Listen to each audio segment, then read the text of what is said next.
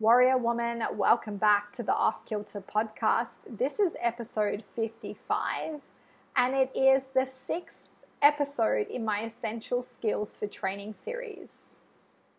My guest today is one of Scotland's top female swimmers. She's been in the water for multiple decades. She specializes in the 400 individual medley. Hannah Miley is a triple Olympian, double Commonwealth champion, and world champion. She has a degree in sport and exercise science, is a FitrWoman ambassador, and is a fur mum to two year old Poppy. In this conversation today, we chat about how Hannah became one of Scotland's top female swimmers. It's actually a really cool story uh, about her dad which I loved hearing about. We chat about her training practice and how she recovers in and out of the pool. We talk about the difference between resiliency and hard work, both in and out of the pool. And I really enjoyed this conversation and listening to her speak about uh, resiliency, focus, effort, and hard work.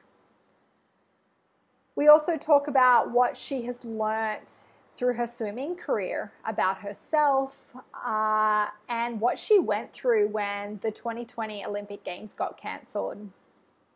We talk about women in sports, in particular swimming, and how her curiosity about the hard stuff is really going to help young females in this sport uh, thrive around uh, their relationship to themselves, to their body, uh, to training. We also talk about how she learnt about her cycle just recently, which is how we really connected. After I did my podcast with Esther Goldsmith from FitrWoman, uh, we were talking about Hannah uh, and how Hannah became an ambassador for FitrWoman. And then in this conversation today, Hannah chats about how she never uh, really knew about her cycle and her this new discovery uh, around training with her cycle and working with FitrWoman. And we talk about having tough conversations. I describe her as being curious about the hard stuff, and I believe she will help change the sport for young female athletes because of this. I this was the first time that we had seen each other and spoken other than on Instagram and through email. I really enjoyed this conversation. I was so grateful. Hannah made the space uh, to do the podcast.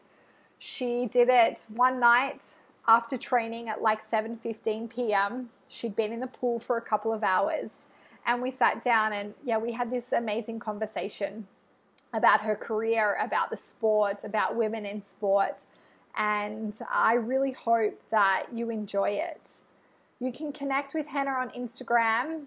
Her Instagram tag is at smiley8889. And she does, she smiles. Uh, it, um, is yeah she was warm and inviting and such an inspiring person to speak with especially uh, in this this series that i'm doing.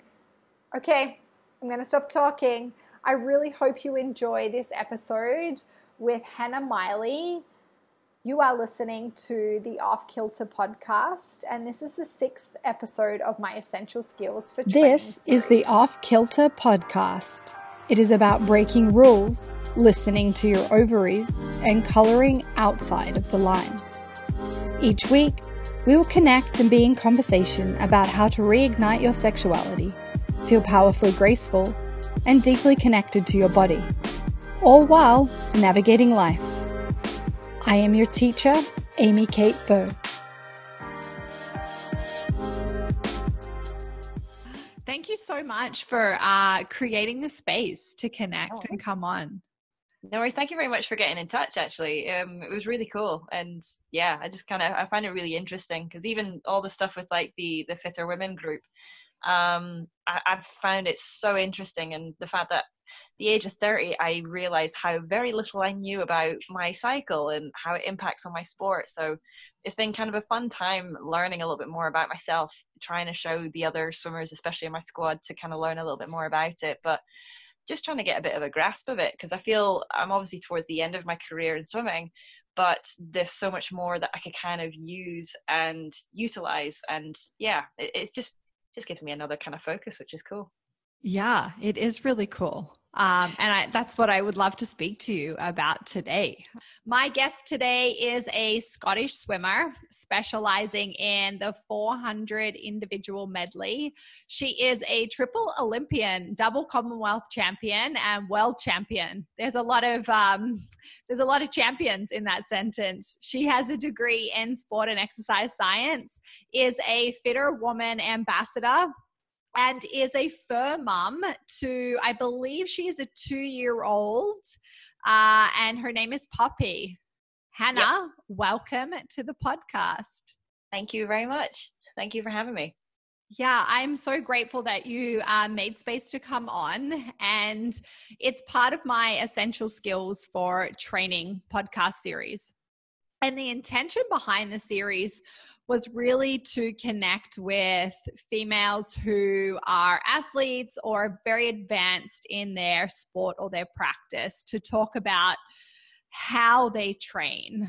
Uh, I'm really interested in this concept of having a training practice. So, not just talking about like the physical uh, prong of training or your sport or your practice, but what makes it what makes it i guess i talk a lot about an umbrella and and the way that i talk about training is kind of like an umbrella. There's so many prongs. And so today i really wanted to talk to you about your training umbrella.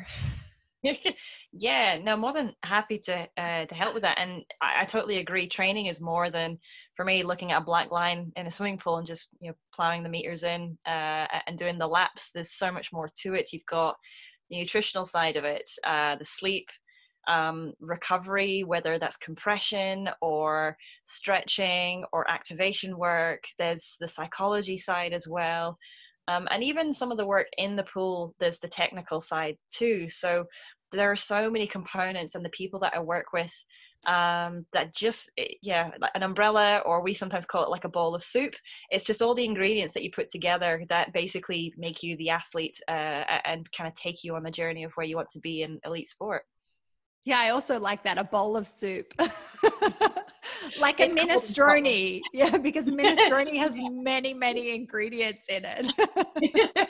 Very much so. In Scotland, we'd have like a, a hearty bowl of broth soup, uh, and especially coming into winter right now, it is freezing. So yeah, the the warm yeah. hearty soup goes down well. um, okay, so I guess there's a lot of ingredients involved, uh, and I'd like to start with a little bit of your story. We don't have to go through. I know you've been swimming for, is it over a decade now? Yeah, it's been quite a while. I'm 31 and I've pretty yeah. much been swimming for a wee while now. So yeah. yeah. So I know that, um, you know, to talk through like your whole swimming career, we, we could just do a, a, full, yeah, podcast on that. Um, but I do like to start with a little bit of your story. Uh, yeah. And you know, it doesn't have to be like all the way back. it can just be, you know, how like how did you get into connection with the pool? And then from there we'll move into looking at like your training practice today. Yeah, so um, I, I, probably do have to go back a little bit yeah. so you guys get, I guess, a proper understanding. So my dad is my coach, and he's pretty much been my inspiration for getting in the pool. Um, so he he worked with a lot of swimmers. Swimming for him was his hobby, his um his just love for the sport. He absolutely adores swimming. And he developed a device called an aquapacer, I think back in 1996. Um, and it was something like one in three Olympic gold medalists at the Sydney Olympic Games used his device. So he's a very smart guy and kind of sometimes referred to as the mad professor because he thinks outside the box. So when I was born, um, he always had a fascination with water and um, he wanted m- myself and my younger brothers to be safe when we are in water so he taught us how to swim uh, when I was very young and put me in the pool and all the amazing stuff that babies do when they're in the water. They just take to it really easily. So for him, he was just really fascinated. Freaked my mum out, I think, quite a fair bit, but he worked with me a little bit more on it. And um, I think he taught me backstroke was my first stroke when I was like three or four. Uh, joined my swimming club when I was maybe like five or six. And I, swimming was just kind of one of those hobbies that I always did. I had other activities as well. And yeah, for me, I'd never really known it any other way. With my dad being my coach, he would take me extra sessions in the pool, talk, doing lots of technique work. When he was going through the work with the Aquapacer, I guess I was kind of the little guinea pig. He would uh, program it in and then send me off and swim with this little thing beeping in my head.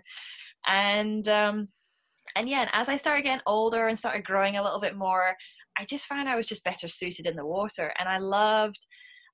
I had I had quite a bit of a competitive edge. So when I would do uh, extra sessions with my dad, like lane swimming, um, I had to do more lengths than him. It didn't matter whether it was specifically for technique. He had an, an agenda, but for me, I was thinking, right, I need to do more lengths than you. And for me, I just had that competitive drive from such a young age.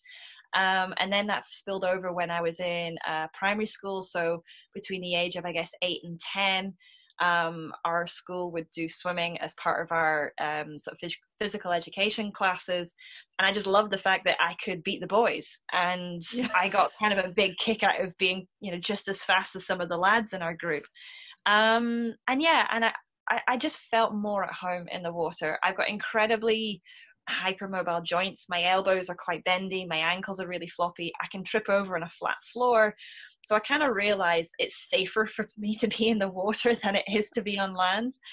And and yeah, and I just kind of I just started to fall in love with the sport a little bit more. Probably not as the sort of same intensity as my dad, but I started to understand his thinking a little bit more and started understanding my body, how I could really push myself in training. And there were some bits that were crazy. And I guess the partnership of father, daughter, coach, athlete was quite intense and I guess quite different. But I had a huge amount of respect for him. And I guess he had to put a lot of trust in me because he wasn't paid. He was a volunteer coach. His full time job was a helicopter pilot. So he wasn't always there. So some of the training sessions I'd have to do on my own, and he would write the session out, leave it for me, and then trust that I would go in and do it. And you know, I could have easily have just not bothered to turn up to the swim session, be like, yeah, yeah, I've done it. But there was always a little part of me that knew ah, if I didn't do the session, my rivals have got one up on me.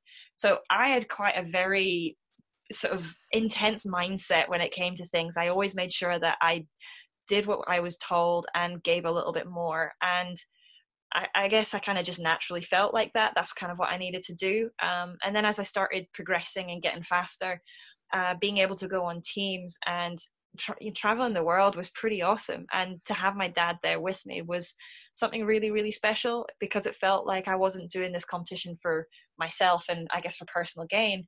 I was able to give back to my dad for all the hard work that he put in from such a young age, and the journey that we've been on together has been pretty awesome. So making like the first Olympic team, him being there as a coach as well, is probably one of my proudest moments.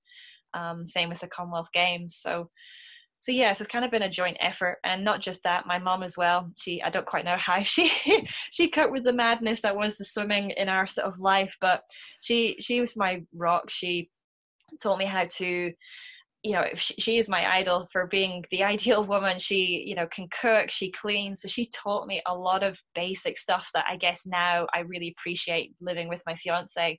Um, you know i know how to work a dishwasher. I know how to fend for myself food wise um, and i owe a lot to my mom teaching me that from quite a young age. Um, and also my two younger brothers as well they were great training partners they love swimming as well um, and there was always a competition to see which Miley could be the fastest medley swimmer. At the moment, it's my middle brother Alistair. He still holds the record for being the fastest Miley swimmer. So I need to try and sort that out at some point.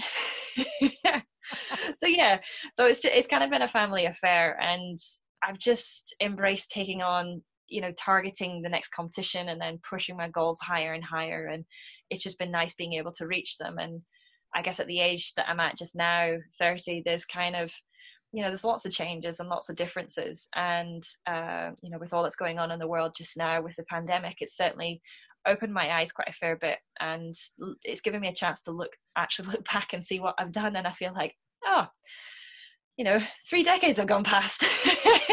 And there's there's been quite a fair bit of traveling. So so yeah so my, my journey's kind of been interesting. And as you say we could kind of talk for hours about it but it, it's it started off with my dad teaching me how to swim in a little pool. Yeah. Oh, I love that. And there's so much in there that I want to like unpack a little bit. Um, the first place, I guess, uh, that I'd love to start is, um, and you just mentioned it before, like the, the new rhythm of the world has like allowed you to create space to kind of look back and think about like the journey. um, also that there was no Olympics this yeah. year, so this was going to be potentially your fourth. Yeah. Yeah. Yeah. So I I really, and I've been thinking about this a little bit, and I had a conversation the other day uh, with uh, a girl that I know. She was uh, a competitive shot putter for a really long time, and she's finished her career. It was for, you know, 10, 15 years. And she's in this space now she's really struggling with like her identity and her worth and and what to do now um and I'd love if you could talk a little bit about I don't know if you've reflected on this because swimming has been such a big part of your life for for so long yeah. that when like this new rhythm of the world came up what came up around that around uh you know maybe not like what were you training for if there was no olympics like you know like you said before we started recording you're you're at the tail end of your career maybe competitive swimming career yeah, um, yeah what is what is some stuff that's come up because i know that emotionally and mentally that that can be a little bit of a roller coaster yeah it has been um yeah so my last competition was in march and then i think two or three weeks later that was it. We were in lockdown. And as a swimmer, it's just so frustrating because it's such an unforgiving sport. That's why we're in the water as often as we are. You, you, know, there's no other way you can really replicate your sport out with being in a pool other than just lying in a bath. But even then, that doesn't really match the sort of same level. Um, with runners, you know, you can still kind of run outside. You've got cyclists, you can, you know, still be outside. So other sports can kind of manage it Whereas with swimming, you've got open water, but even still, you have to be careful the safety risks and um, other little bits around it, and it's very, very difficult to replicate it. So I kind of ended up in this like fog where I didn't really know where I was going. I didn't know what was going to happen. Um, I was frustrated because I felt all that work, the three years of work leading up to it. Because for the Olympics, you don't just train for that one year; it's a three, you know, four year cycle. You've got three years of work behind you, and every day that went past, it just felt like all that work was just slipping away. So there were days where I was quite rational, and having Poppy was amazing because she forced me into a routine and you know she she wanted fed in the morning. She needed out for toilet. She wanted a walk. So she kept me going. And my partner as well you and you know both of us I think benefited from having her around. Um, but there were days where you do just feel a little bit lost. And so I threw myself into and I thought if I'm feeling lost you know what about the younger swimmers the sort of generation of swimmers that are coming through?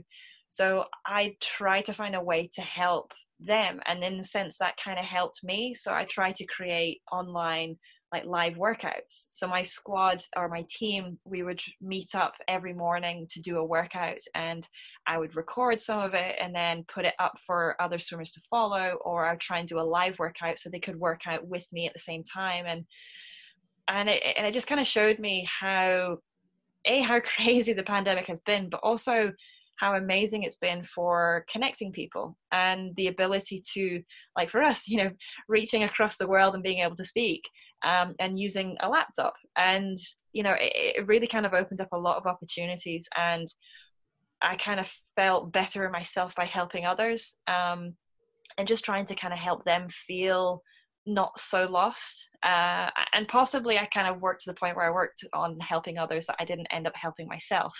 So keeping myself busy doing some form of land work uh, was really good. I kind of researched a little bit more on areas that I possibly needed work on, like some flexibility around my hip and my shoulders.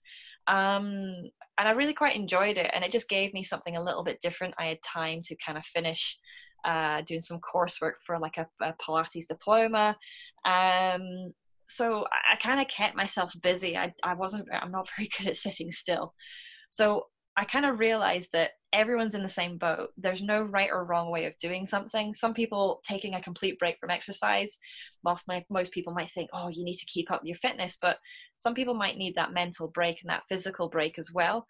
Um, so that might work for them. Whereas for me, I wanted to keep going with some form of fitness because that kept my mind taken over and refreshed. I didn't know if it was the right thing. And I eventually learned to stop being scared of that. I kind of realized, oh, you know what? I'd rather do something than not at all because I know for me, doing nothing wasn't the right decision for me. So doing something felt good, and I eventually started enjoying um, having a little bit more control over that and realizing, okay, there isn't that end goal. Why am I staying fit? And for me, it was my mental health. I wanted to stay fit to try and keep my head happy. Um, taking Poppy out for a walk was really quite nice as well. Um, and just kind of trying to settle into a routine. I think that was my kind of main main point.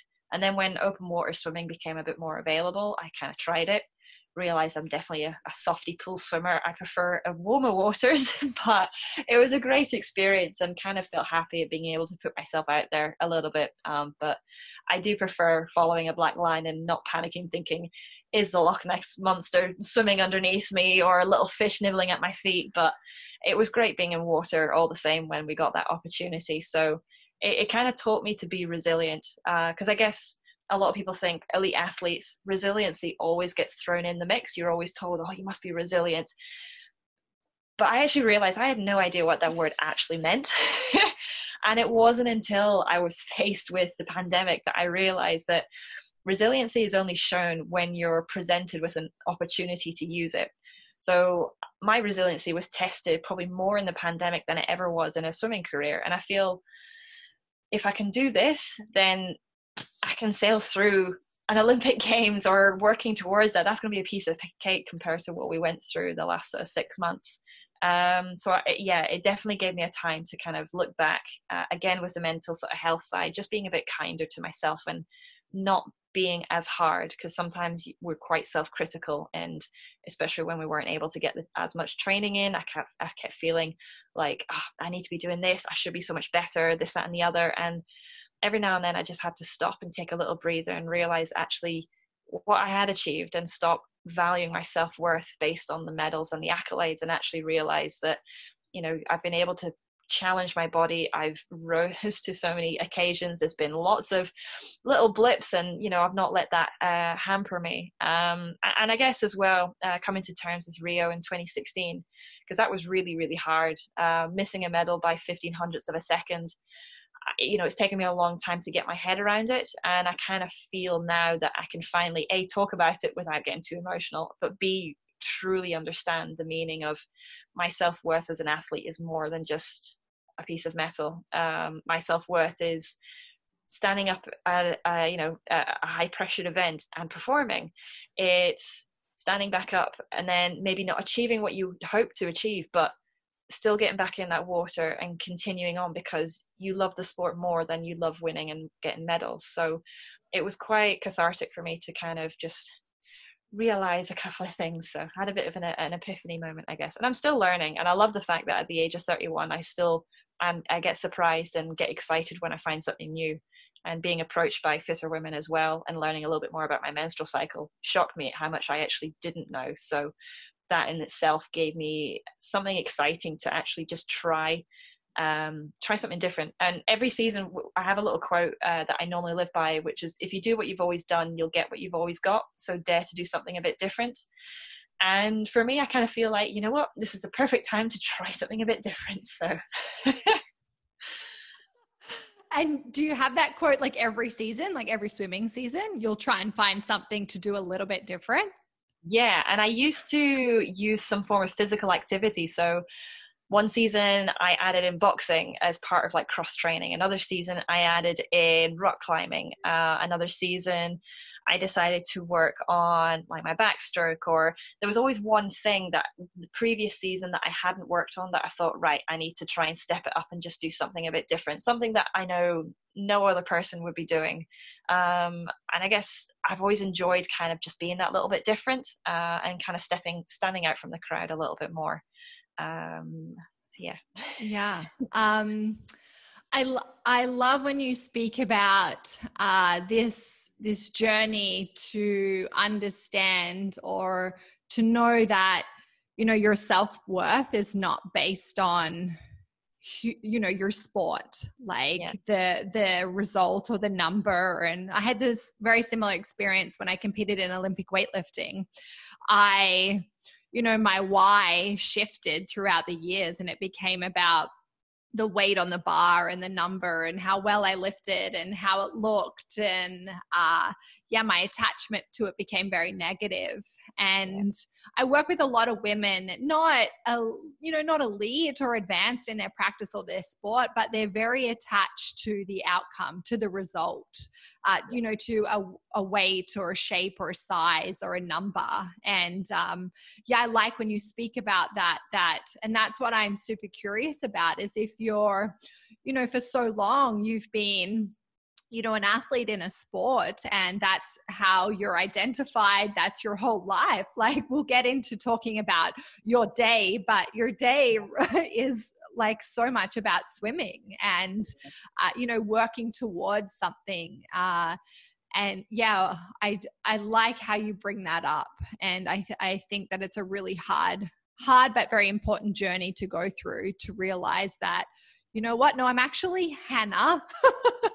you know, I like, and I like all of these things, and I like doing other things outside of swimming. And of course, it's great to have goals and, you know, to, to push yourself harder and be competitive and to be able to stand on that podium. But I think to really understand the why behind it, and it can't be just about, you know, the result very much so. I, I totally agree with you there. And even when you get labeled like you're an Olympian, it's almost like your class as a superhero, and you kind of feel that you have to have that persona that you have you're, you're automatically good at everything.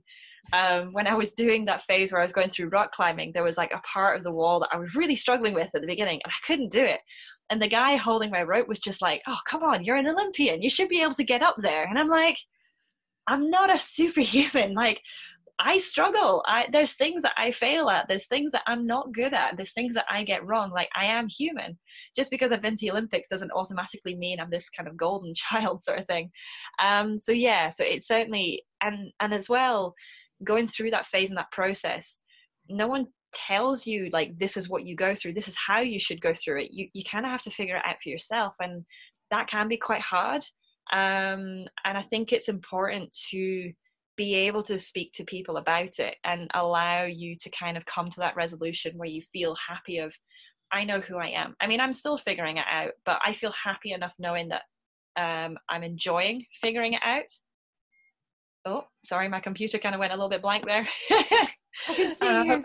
awesome. My computer just went white and i was like oh no what have i lost there? Um so yeah so it just i think it's really important to realize that and everyone goes through it different phases and different stages. Like the fact that i'm going through this now at 30 i kind of panic thinking i should know this before i was like maybe 20 21 but there's no right or wrong way of going through it. Um, but especially a lot of the young swimmers coming through i'm very aware of the pressure that they put themselves under before they're even on the block. They have this expectation and if they don't meet that expectation you can just see the love for the sport just goes and goes and goes. And I, you know, I, I want people to be in the water because they love being in it and enjoy the competitive side, but still come out the other side knowing that they are still worth something. They're not just the swimmer. Um, and I guess I'm kind of, I'm able to talk about it now because I've sort of semi figured it out myself. Um, but yeah, definitely, it's it's more than just the numbers. The, the black and white stuff is all well and good for the analysis, but for the long term part, you know, we, we can't stay athletes forever. Um, uh, and it's important for us to know who we truly are. Yeah, and something that uh, I'm sure it's spoken about a lot more, but you know, 10, 15 years ago, not just the same as we'll talk about periods and training in the cycle, but that is not spoken about you know you have the the athletes that maybe have been you know in their sport or from a very young age and then they get towards the tail end of their career and the work hasn't been done to make sure that you know that they are building up that resiliency like you spoke about before you know to to be an athlete and to be great is it's hard work. You know it's yeah. waking up at 5:30 it's like having a good program a good coach it's you know practicing over and over and over again. And yes yeah, some people might that might call that resiliency but i think it's just you know hard work determination focus there's so many other i guess soft skills and words we can use but there's no one there to teach you that resiliency to for the fight afterwards of like what yeah. it looks like.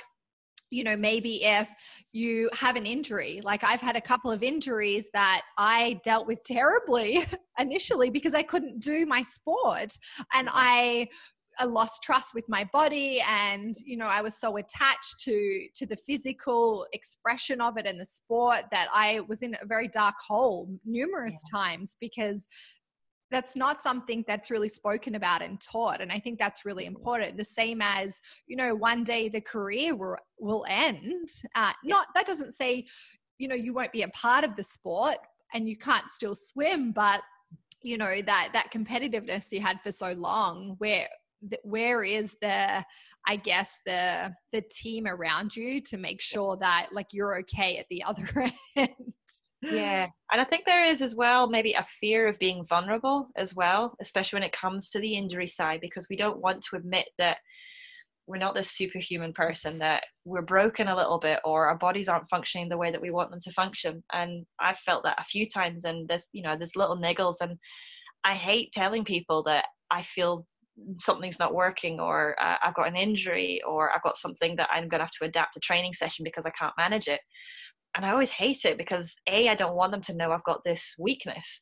Uh, and I, I, and I was always afraid of showing that sort of vulnerability side because for me it didn't fit the persona of being that elite athlete, um, and that does harm you later on in life because then you hide things more often and try and plow through without actually realizing that you knew you do need to be kind to yourself not just mentally but physically as well yeah and that also brings in this conversation around the cycle yes and periods which yeah. is not spoken about uh, it's more so now in the last five years it's really yeah. you know birthed this this lovely presence in the sporting world but uh, yeah that's not something like through your career was it ever really spoken about no i had quite a i wouldn't say traumatic time with it but it wasn't pleasant so my teenage years i really struggled with it um, so whenever i was on my period and competing I would have the worst cramps in the world. As soon as I finished my race, I could time it three minutes after my race. If I wasn't hiding in a bathroom,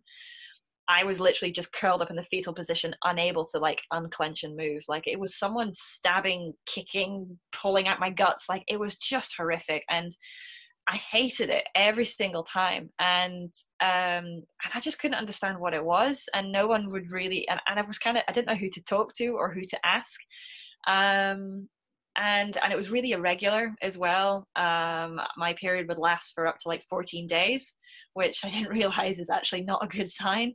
Um, and it was really really heavy, and you know I always tried to be the last person out the pool because I knew as soon as I went out I'm gonna have to run to the toilet to kind of change um, my sort of sanitary products and yeah, it just wasn't pleasant. And then I was told to go on the birth control, and it meant that I could control when I had my periods and took me a couple of years to kind of find a pill that sort of settled with my body. There was one where, yeah, it seemed all right, but whenever I went on an airplane, the next day I would always have a bleed through, which for me kind of felt defeated the whole point. So I eventually got on to, I think it was Yasmin, and I uh, and I'd been on Yasmin for about twelve years, and I didn't realize I was supposed to have a break after every five years, but nobody told me that.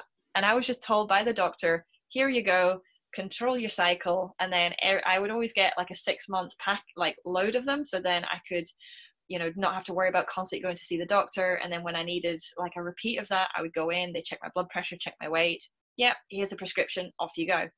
So i was never really kind of I, I just always assumed that when i was off my packet that was me having my period. I didn't realize that that actually wasn't me having my period. So I had no period for about 12 years and I felt I had symptoms. And obviously, with this sort of um, sort of man-made hormones that I was putting into my body, there was some changes, and I noted little things. But my understanding of it was pretty basic and wrong.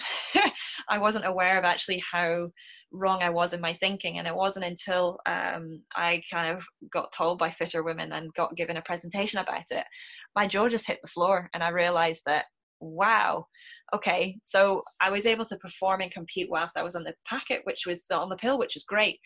But I kind of feel, okay, long term wise, I think I need to, I want to learn how to manage it better. So now that I've been off the pill for like the last five months now, I feel that my body's settled into a nice cycle, learning a lot more about like the nutrition side, understanding more about the sleep. I am starting to see little things and understanding and trying to learn more about my body because I thought I knew my body, but I really didn't. um, and I find it quite fascinating by little things, and it gives me a bit of a better understanding as well. Being like, okay, well that that explains why I feel like this. So how can I do something to help it instead of it just being like oh, I just give up the session. I feel rubbish, or I feel really tired today. So so yeah, so I, I kind of took for granted uh, the understanding of my cycle, and I, I didn't realize that I was probably maybe doing myself harm by being on the pill for so long. But as I said, nobody explained to me that I was supposed to have a break, and I really wish that uh, just in sport in general that we had you know seminars or something to just explain it to explain okay if you're going to go on the pill then that's great but to maintain your sort of normal health we recommend you taking a break or we recommend this or th- just just giving a little bit more information i think would have been helpful but I, am kind of glad, you know, better late than never. I've got the information now, so I'm trying my best to sort of educate um, a lot of the younger swimmers, especially uh, in Scotland and in Britain, as me- as best I can to um, to kind of just feel comfortable and be okay with it, and kind of explain my story as well, and be quite open and honest as well. Yeah, and I think that's the the key thing is to you know to tell your story. Yeah, story is the most powerful. Uh, and just to yeah to share share the story share the journey about it. But it is like you said it's not spoken about. Uh, you know 10 years ago it was uncomfortable. We didn't know what to say uh, especially you know if you have a male coach they don't you know they don't understand. We weren't even taught about it not really in school. And so okay. it was just this topic that you know wasn't the difference between male and female physiology. That is the cycle. That's the the big thing. And you know it wasn't spoken about. But um it's uh, when did you first connect with FitrWoman and start learning about it? Um it was it was during lockdown. Um and yeah, I think I just kind of got in touch just to try and find out a little bit more because I found it quite fascinating and I felt I, I do clinics and I do talks and it was something that I felt I wanted to be part of. So uh, in Scottish swimming, we have uh, what's called Project Elsa, where we work to try and help try and help the girls in swimming uh, a try and stay in the sport we do tend to have we've got the highest number out of the boys and girls, we, we have more girl members and male members, but we have the highest dropout rate for the girls. And it's always that kind of between the age of 14 and 17 that they tend to drop out. And sometimes the reason for that was their menstrual cycle. They really struggled to manage it and felt it was more of a hindrance in their training and they'd feel embarrassed and they, they just get frustrated. So they just felt stopping the sport was the easiest way. So we kind of got uh, a group of um, sort of it wasn't all females. We had uh, Alan Lynn, who was uh, basically heading and kind of leading the sort of main project, but he wanted the input of some female athletes. So myself and a couple of other girls were involved in the call. Um, a couple of female doctors, one who was doing a PhD in, I think, the menstrual cycle and how it affects performance. And one of the coaches as well, uh, a female coach, said, I think you need to get in touch with uh, Georgie and uh, from Fitter Women, and I think it would be really good to make that connection. So she emailed Georgie and kind of said, "Oh, we've got this swimmer Hannah, and I think she'd be really good uh, to kind of just chat to her." So I um, had a Zoom call with Georgie. She ran through the presentation, picked my jaw up off the floor, and basically kind of said how interested I was and saying that it's something that I really wanted to do and kind of add, I guess, to the the talks that I want to present because I want to I always kind of felt again my side of wanting to be a little bit different I want to be able to talk about things more than just my story and being resilient and goal setting. And I kind of feel periods and performance is a great chance because, especially in Scotland, I don't really think we've got like a, a, female lead in swimming anyway to do that. So I kind of felt I could possibly fill that role. Um, so yeah, so just kind of got in touch with them that way and just built a connection. And Georgie, Georgie kind of offered to help uh, manage my cycle, explain Fitter Women app, and um, and yeah, it just kind of went from there. Yeah. So now you're you use their app, you track your cycle. Yeah, you've yeah. yeah. Yeah. That's and so cool. Yeah. It is. It's really cool. And actually, and I, I get so excited by like the little things. So even within like the first like couple of weeks, uh, I think I had like two periods, and I realized I can see a pattern. Ah, I, I, actually can. I can now predict when I'm going to be on my next period. Like, and that just made me so excited. It was so bizarre. And you know, like at the minute, um, the sort of phase I'm in, I'm kind of even picking up little signs, being like, oh, I just feel really tired, and oh yeah, that can kind of confirm it. I'm in this phase, and yeah, I, I just find it so useful and uh, interesting, and um, and just being able to kind of speak to clubs and speaking to just as many girls as I can, and and even to some of the coaches as well. I've offered to some coaches who want to understand it, and you know, even speaking to my dad, you know, he's asked for me to run the presentation with him because he wants to understand and better manage the the girls in his squad um, to make sure that a he's got an understanding and also that they don't feel like oh this is something I can't talk to my coach about. Obviously, it will still feel maybe a little bit awkward, but you know, I feel quite proud knowing that he wants to to to learn and kind of know a little bit more about it, which is cool. Yeah, it is. It's so cool when you start, you know, there's the art of talking about it and and teaching coaches, whether they're female or male, about the cycle, the science behind it, and then you know how to talk about it. It's just really getting comfortable with, yeah, just you know asking for permission to talk about it with their female athletes. But I think the work that you want to do is so important with the young girls that you know to try and keep them in their sport to try and you know use it as a tool to keep them at you know an elite level as well. Uh, and i think for so long we thought it was such a burden uh, you know that it works to works against us especially when it comes to training or our sport. But really uh, you know it's a tool like FitrWoman teaches you. And i was doing the podcast with esther from FitrWoman uh, a couple of months ago and she was talking about like it's not that you don't train or that you know it's all the strategies that yes. we weren't taught uh, and just being aware of what's happening in the cycle and then knowing what to do to support you so you can yes. still you know train or race or recover well yep no that's what i find so fascinating about it and like we've got a couple of girls who you won't see for a couple of days because oh, i'm on my period and they just miss training and looking at the information it's kind of that's the worst thing you could possibly do just you know low level aerobic exercise and it's like you feel so much better. And you know and obviously everybody's individual with how they manage it but i think definitely just providing those tools to show that you know being on your period doesn't have to be a scary thing. Because i used to be terrified. If i start my period and i knew i was competing that was it. The competition in my head was done because i felt a i was going to be in pain this that and the other but if I'd had that tool set of being like, well, I can manage it by doing this with my sleep, my recovery, doing this with my eating, I might, you know, I definitely would have given me a better approach to my racing and support, and I might not have jumped on the boat bandwagon of like just get on the pill and just stop it and fix it that way. Um, so yeah, so it's certainly been quite interesting looking at the management side of it, and it's quite exciting as well because it yeah. makes you feel like you can still have control. And I think for us girls, we like being able to be in control of things, and um, it, it certainly gives you that power of being like, okay, there is something I can do about it. I don't have to just sit and suffer. I can actually do something to help my body manage it. Yeah, yeah, I love that. And so that's a big part of your training practice now is understanding your cycle, tracking your cycle, and then learning how to support it and support your training. Can you talk about what can you talk about your training practice? Like what does it look like? So each day is a little bit different, but roughly in the water for two hours twice a day. Um, and then three days a week, I'm in the gym for about another hour and a half.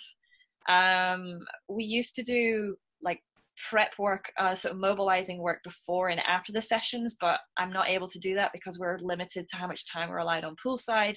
So I try and do little bits um, back at the flats. I've got one of these like Pulseroll um, sort of guns that kind of help massage because uh, obviously being able to see a physio is quite difficult because it's hands on and face to face. So I have to try and be my own physio. And um, yeah, uh, so it's it's about maybe 20 hours in the pool and then trying to think of land work wise i think it's about maybe 25 to 28 hours of exercise a week.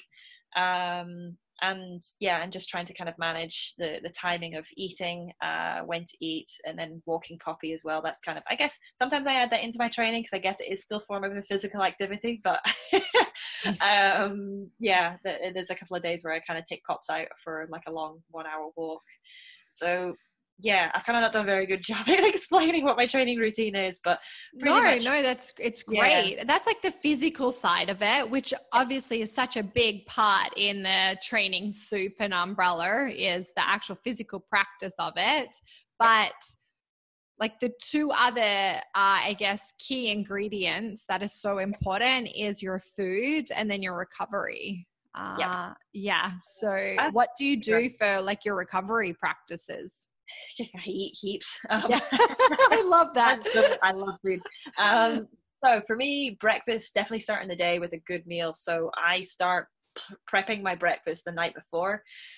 Um, don't know whether it's just me being a Scot, but I love porridge. Like for me, I always start my day with a bowl of porridge. But I do overnight oats. Um, and I have a bowl of oats, pour in the milk, and then sometimes I might add in a dollop of Greek yogurt, and then I leave it in the fridge overnight. And then in the morning, I take out some frozen berries, um, put it in there, mix it up, and then I stick it in the microwave for like two and a half minutes, and then good to go.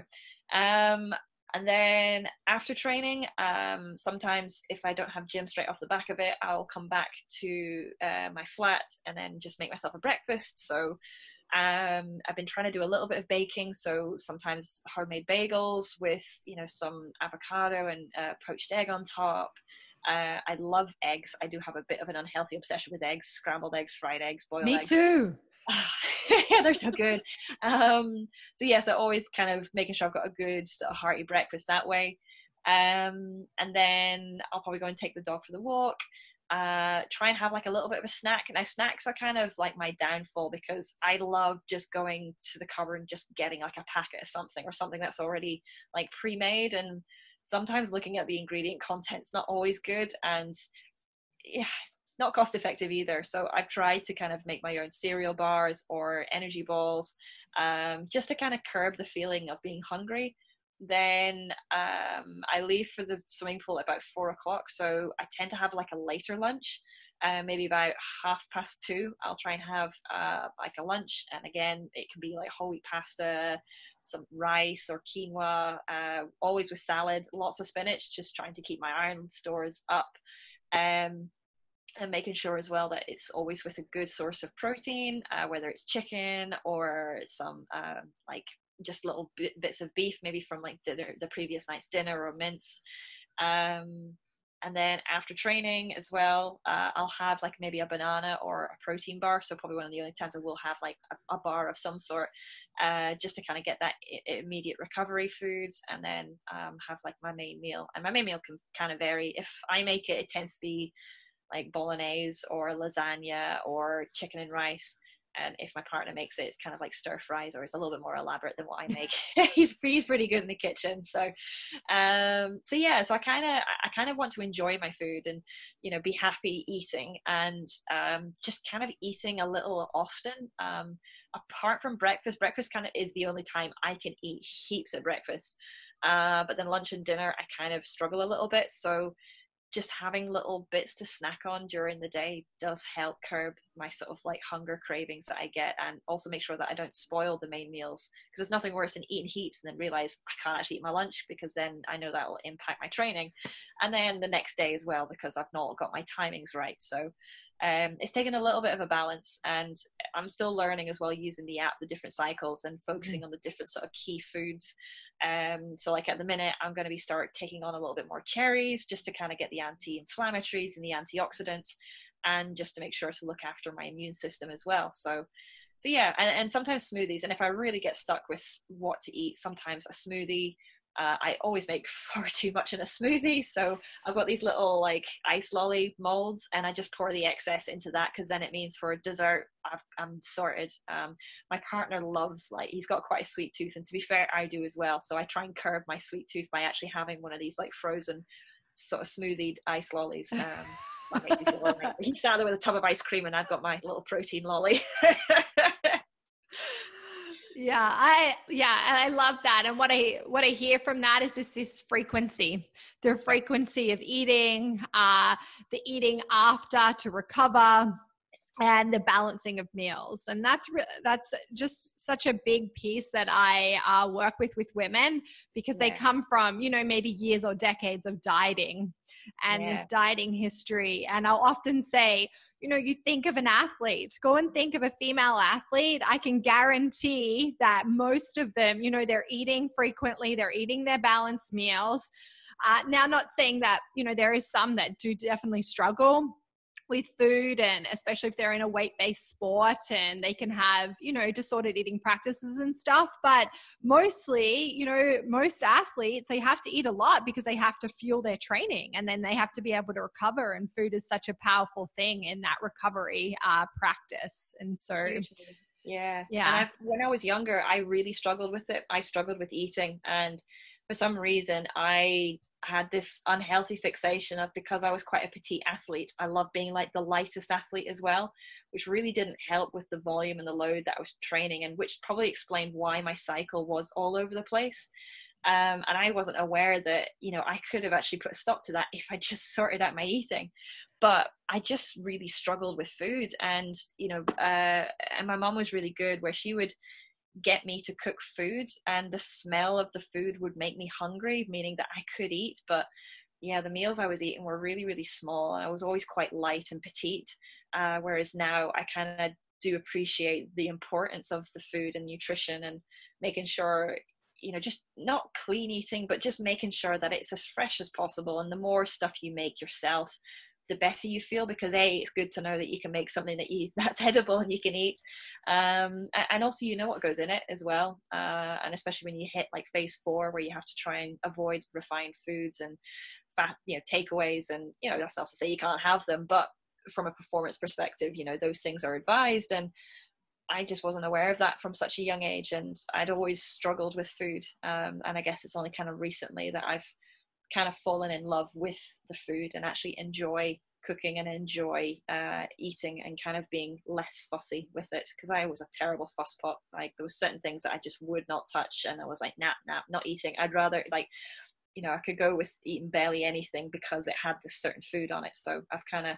I've kind of come a long way with it, and I just can't stop eating. So yeah, the other way. no, and it's very common in females in sport again, and something that wasn't spoken about a lot. Uh, you know, when I was in university, we learned about the female triad, and that's when it was called that. And now they've re, um, you know, they put a lot of work into it. It's now called RED-S, and you know, it is. It's it's a big issue. It can be, especially when you're a young female in sport. Is the eating enough to, you know, not only just support you and your body and your cycle, but then eating enough for your training. And you're also at that age where you know it you're a teenager and there's comparison and there if you are you know in a sport where you're wearing a swimsuit or a leotard and yeah there's a lot of stuff there that again is not spoken about that you know it's totally it's totally normal and it's totally cool that you're going through it but like what can we do for female athletes to you know we need to start these conversations about you know the importance of eating enough yeah no, yeah totally yeah. Okay. We're going to finish with five questions so you can go to bed. awesome. Sounds like a plan. yeah. Okay. So, number one is why do you train? Um, I'm going to answer that in two parts because the first one, my initial would be I train because I want to reach my potential. I want to be the best I can possibly can be and try and just be elite in my sport. Like that's one of the reasons why I train. That's why I get up in the morning. But at the same time, I train because I love it. I, I do love it, as well as it's for the competitive side and the elite side. There is that deep rooted love for just getting in that water and just being in my element in it. Um, so yeah. What do you feel when you are like when you go in the water? Um, I I used to feel like I was flying. Like I'd imagine the water wasn't there, and I was hovering above the ground, and I was just flying through it, or like a mermaid, um, just kind of like casually just floating through the water. Um, I just feel a, a sense of peace, like a sense of calm. So all the sort of stresses that you can feel at the start, and as soon as you dive in, it's like a glove you kind of slip into, or something coming off. It kind of gets washed off because you you you kind of have that silence of being in your head. So all the noise and all the buzz that you've got throughout the day just gets quietened, um, and or silenced. That's probably the better word. Gets silenced, and I, it just lets my imagination just run wild, which um, which I always quite enjoyed, especially as a young kid. I always still love playing back movies on my head. Not so good if you're trying to count how many lines you've done. I forever kept losing count, but I just yeah, I just genuinely felt a sense of peace and happiness just being in the water. Yeah, I get a sense of playfulness when I see see you and you know there's some clips on your Instagram of you being in the water but there's such a playfulness energy that comes out of it and yeah. I think that's yeah that's so important. Yeah.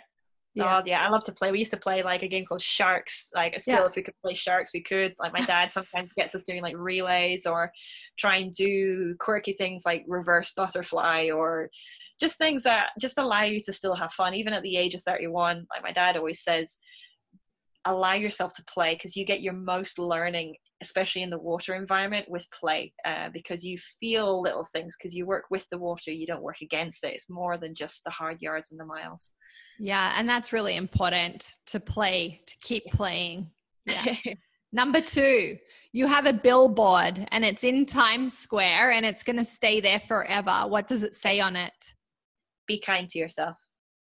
Nice. That's, yeah i like that. Be kind to yourself. Yeah simple but really powerful.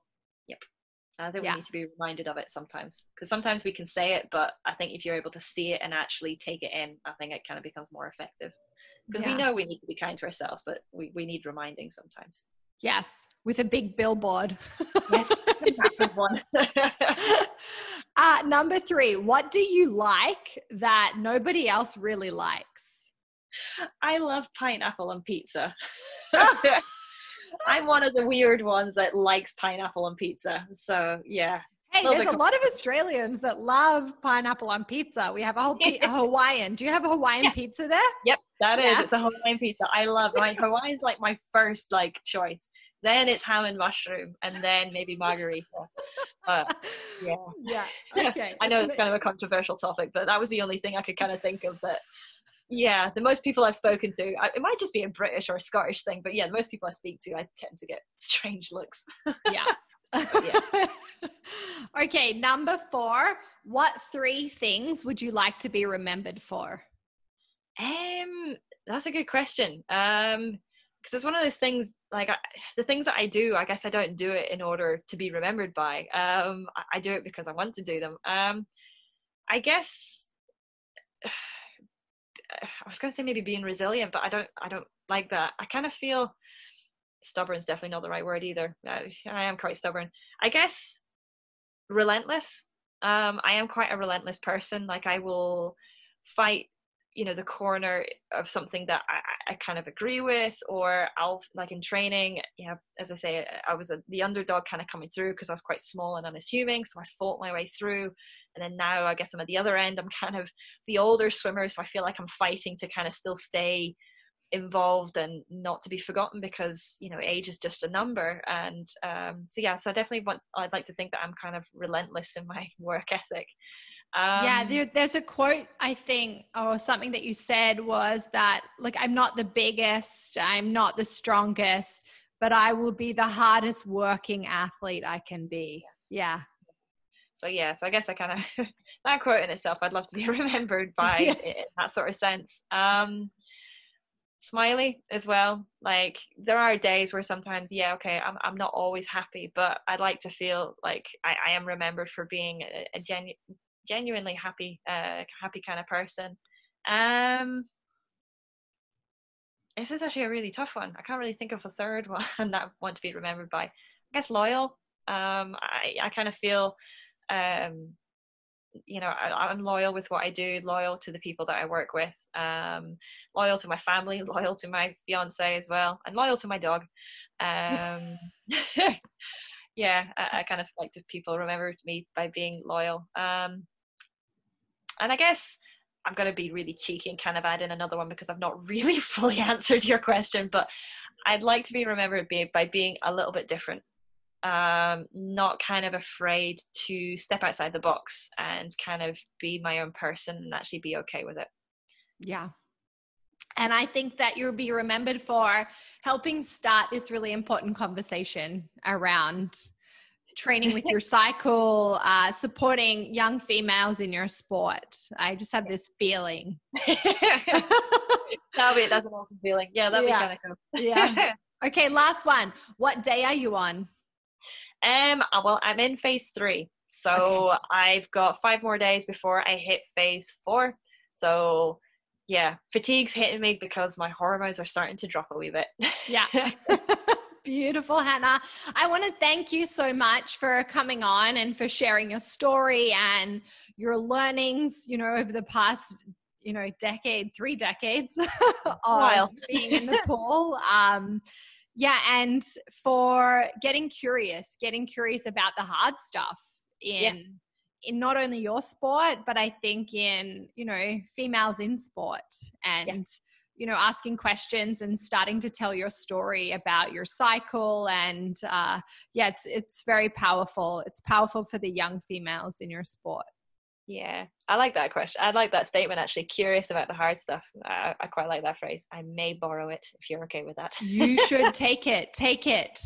Yeah like when i when i think of you and now after connecting you just you have this curiosity about you. And i think that kind of happens as well you know when you've been in your sport or in your practice for for a while yeah. you start to think uh, you know to get curious. You're learning more about your body. There's you're trying to still build more trust with it.